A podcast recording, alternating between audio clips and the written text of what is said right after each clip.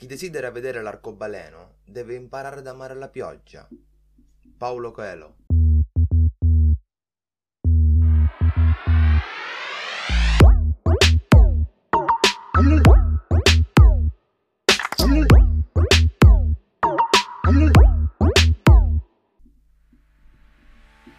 Buongiorno amiche e amici e benvenuti su Deep Green, il podcast di Green Stuff Blog. Capo qui per voi e um, addentriamoci in questo podcast di oggi. Ma prima, ah, a proposito, prima di entrare nel podcast di oggi, volevo ricordarvi che insomma eh, ho visto che dalle statistiche molte persone che ascoltano i nostri podcast su YouTube e su Spotify non sono registrate ai nostri canali. Ma per favore fatelo perché per, a voi non costa nulla, però insomma è un grandissimo uh, input per noi a migliorare ed è sicuramente eh, il più grande supporto che potete dare al nostro lavoro. Quindi iscrivetevi al canale di Spotify e al canale di YouTube, attivate la campanella in entrambi per non rimanere indietro con i nostri contenuti e con, nostro, con tutti quanti gli altri nostri contenuti, ma anche con il nostro podcast Deep Green. E adesso cominciamo a parlare della, dell'argomento di oggi perché eh, Lampi lancia l'allarme, eh, non piove più. No, Lampi, eh, Lampi è la, l'associazione nazionale consorsi di gestione e tutela del territorio e acque irrigue. Eh, ha lanciato un allarme di deficit idrico perché praticamente in Italia, soprattutto al centro-sud ma anche al nord-ovest, eh, non piove più, non piove più già da un po', le precipitazioni sono crollate, in Piemonte si parla di meno 90% di precipitazioni in meno, in Val d'Aosta le ultime nevicate se le ricordano forse eh, novembre-dicembre dell'anno scorso e quindi la situazione è preoccupante perché già il Po registra un, un, un dimezza, quasi un dimezzamento della sua portata, eh, della sua portata d'acqua, eh, i vari laghi, grandi nostri laghi che hanno, registrano delle diminuzioni del loro volume di acqua. Stanno segnando tutti quanti dei record negativi, ad esempio il lago di Garda e il lago di Seo registrano una percentuale di riempimento pari solo al 13.6% della media stagionale, così come il lago Maggiore ha un'altezza inferiore di circa 76 cm, sempre rispetto alla media del periodo. Ed è un quadro allarmante eh, perché considerate che insomma mh, mm, ad esempio il Po, il Po stesso, il Po che attraversa praticamente tutto quanto il nord e tutta quanta la pianura padana, serve, eh, serve tantissime, tantissime comunità, tantissime attività agricole, tantissime aziende che eh, sicuramente troveranno dei problemi, soprattutto nei prossimi mesi, dove eh, si prevede ci sarà un acuimento di questo problema in vista della, in vista della bella stagione. Ma eh, analizziamo un attimino questi dati, nel senso che tutti quanti dicono che sta piovendo di meno, ma è veramente così? Sta realmente piovendo di meno negli ultimi anni rispetto a prima ed è per questo che stiamo avendo questo, uh, questi problemi. Cioè il cambiamento climatico sta rendendo più arida l'Italia, sta facendo piovere di meno in Italia il cambiamento climatico e questo è il cambiamento climatico di cui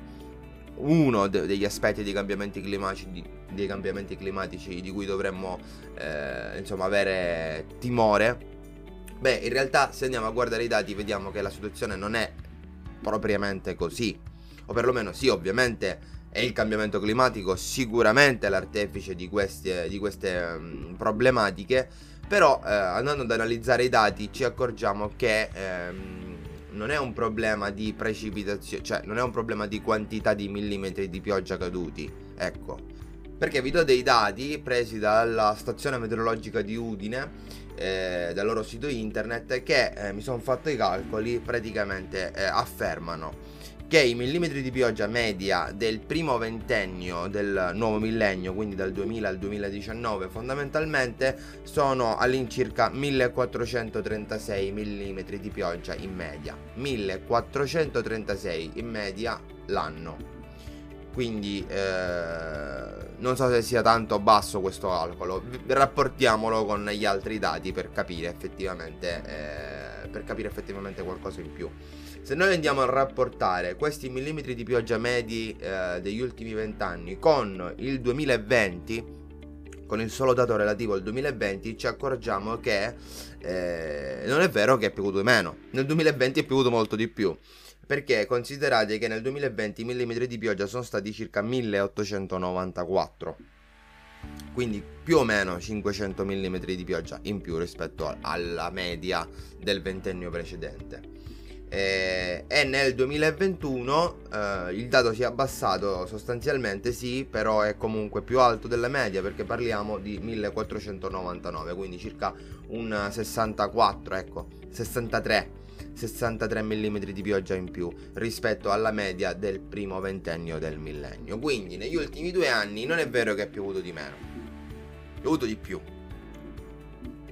Ma allora qual è il problema? Il problema è, è, sono le modalità, appunto come dicevo prima, le modalità con cui queste piogge avvengono. Perché se noi andiamo a guardare altre tipologie di dati, altre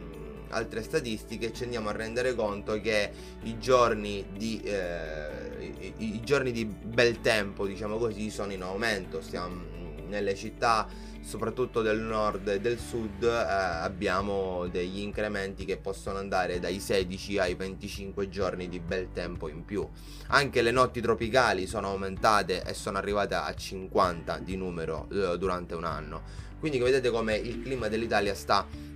si sta riscaldando, assolutamente sì, si sta un po' tropicalizzando e questo comporta anche delle stagioni, un po' come, un po come nei un po' come nelle aree tropicali, delle stagioni dove, ci, ci sono, dove c'è molto bel tempo e delle stagioni dove invece eh, si concentrano la maggior parte delle piogge.